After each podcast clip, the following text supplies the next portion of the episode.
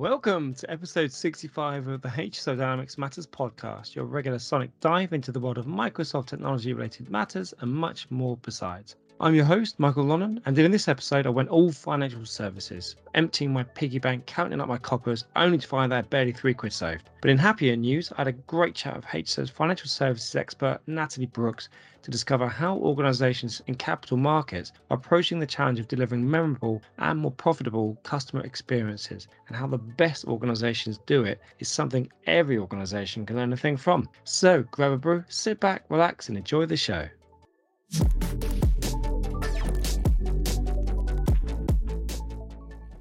Tea or coffee? Coffee, definitely. How do you have it? Milk, sometimes sugar. How many do you have a day? Coffee. Yeah. Uh, I've got a problem. I eas- easily, at least easily ten cups. What? Sometimes 10 more. Depends on how busy I am. Yeah. Oh my god! Someone told me the other day they had seven cups. I thought that was bad, but ten. no, no, no. I have a caffeine problem. I definitely have a caffeine problem. All right, we need to speak about that this that after this podcast. All right. Um. So save or spend? It depends if there's a nice shiny shiny I'm looking at. um, I like I like to think I'm a saver, but I know that I spend. Okay. We'll find out for the other half. Dog or cat? Love dogs, but I'm about to get a kitten. How are you? Yeah, yeah, yeah. Do you know what sort of trouble you're getting yourself into? Oh, totally. I get I get videos and photos. I don't think my furniture's ever going to be the same. Oh god. Good luck. Thank you. Shopping shopping store or shop online? Oh, I think because of the last kind of like two years online, right? They bring it to my door. They do. But I find I find I'm such a lazy person that I get stuff on online. They come to the door and I try them on, and it's open not right. I don't. I, I, yeah, to leave it there. No, I wear it or I try it, and then uh, I'm too lazy to actually then send it back. Send it and- back. and, it sits there. I mean, that's that's just me. I don't know. You're probably not the same. You're far more organised, I imagine. Anyway, so uh, how are you, Natalie? You I'm well?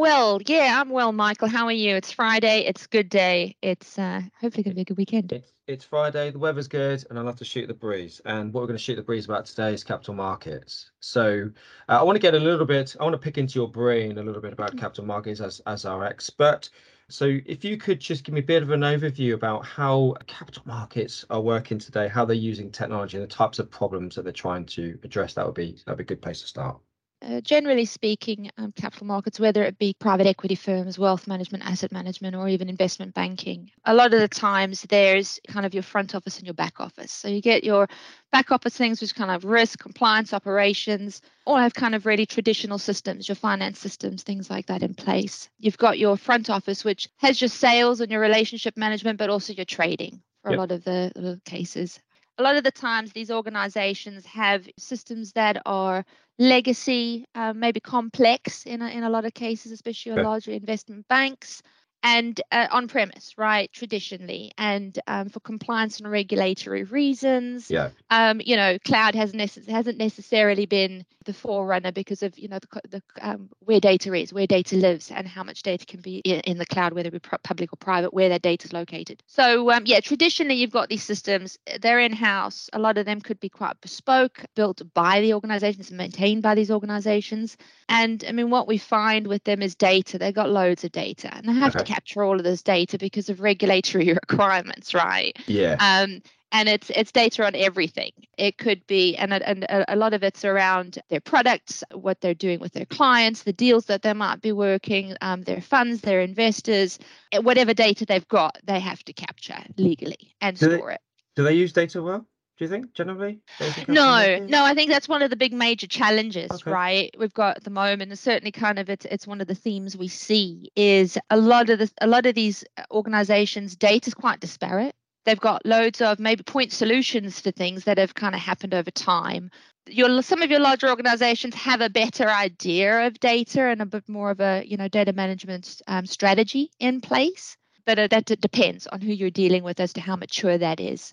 And at the end of the day, we know they have to capture immense amounts of data and it's now becoming you know how do they deal with that data? How do they make that data work for them? Short how do you monetize data right? Yeah um, is yeah. is one of the big things. So you know one of the one of the things that i've certainly seen more and more of over the past five years is you know using well data is one of the technologies that's being adopted quite quite a lot in order to get it right. How do we store how do how do we store the data? How do we make the data work for these organizations in order for them to you know better service their clients you know what kind of offerings or products can they offer to the market that um, can help them i said monetize the data I was going to ask you then, what what does what does a company that's using data well look like? How does it change their processes and their engagement with customers? Uh, well, I mean, the the data, if they if, if they're using data well, right, they can drive insights from that data in order to you know restructure how they um, create these products, right? How they create these services, how they get those products and services to market, right? Can they do it quicker than anybody else, essentially? Um, so speed to market becomes quite a big thing but also how do you service your customers or clients clients or investors right? How do you keep your investor or client base intact given the market right and competition but how do you grow it as well? So speed to market helps with that.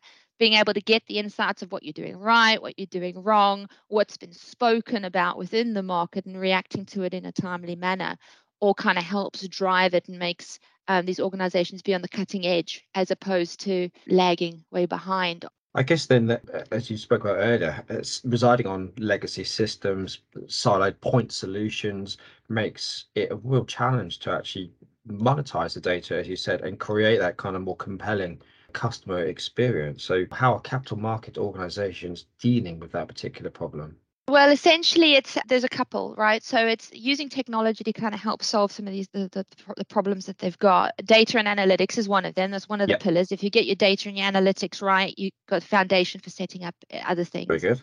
Then the other question is kind of cloud computing adoption. More and more, and a, a couple of years ago, people um, say people um, capital markets maybe wasn't in favor of going cloud. That is changing, right? And and as the the vendors are making it or trying to enable it more. I mean, Microsoft opened up the Swiss data center earlier this year and and late last year in order to alleviate fears from Swiss banks essentially of where data lives and it's not just good enough with Swiss data laws to have it within Europe.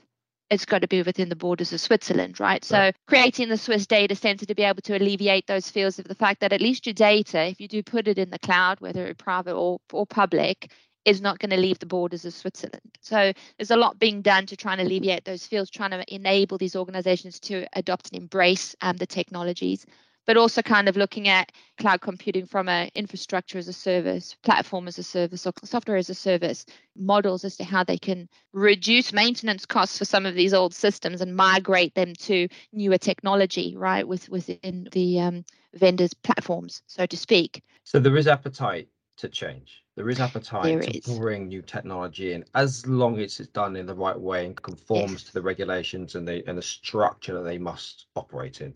Absolutely right. So complying to regulatory laws, absolutely. But also making sure that, you know, kind of security is there, right? Your data is secure and keeping up with the trends of keeping it secure, right? kind of helps with being on some of these platforms because it's inherent, right? Within Microsoft's um, Azure platform or even Power Platform, security is key and it's up to date uh, based on what's happening within the within the world today, right? Within the digital world today, um, so they can get the benefits of that.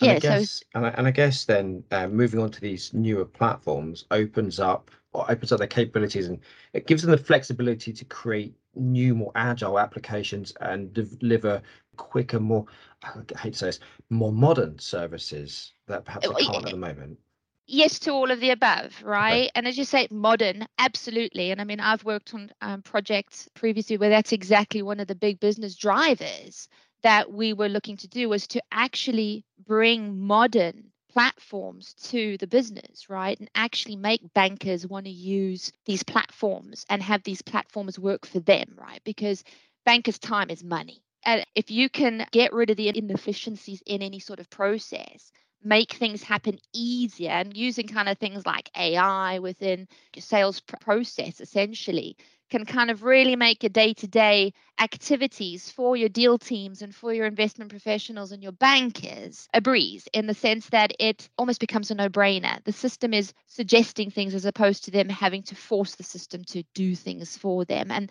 all of this has come about because you know Microsoft has spent an obscene amount of money making their off-the-shelf products like D365 um, sales and service, or, or even enabling you to build your own applications with Power Platform, right, yeah. and Power Apps.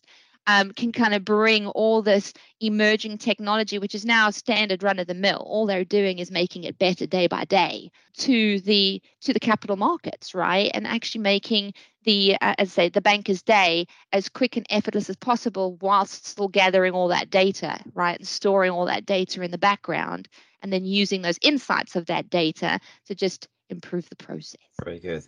And if you were to give an, organiza- an organization in the capital markets some advice on where to start, so they're not particularly using data well, they're not monetizing it, they know they're not because they've got problems with legacy systems and disconnected silos, and the bankers are struggling, there's manual processes. Where would you advise that they first start to move on into a more modern digital mindset?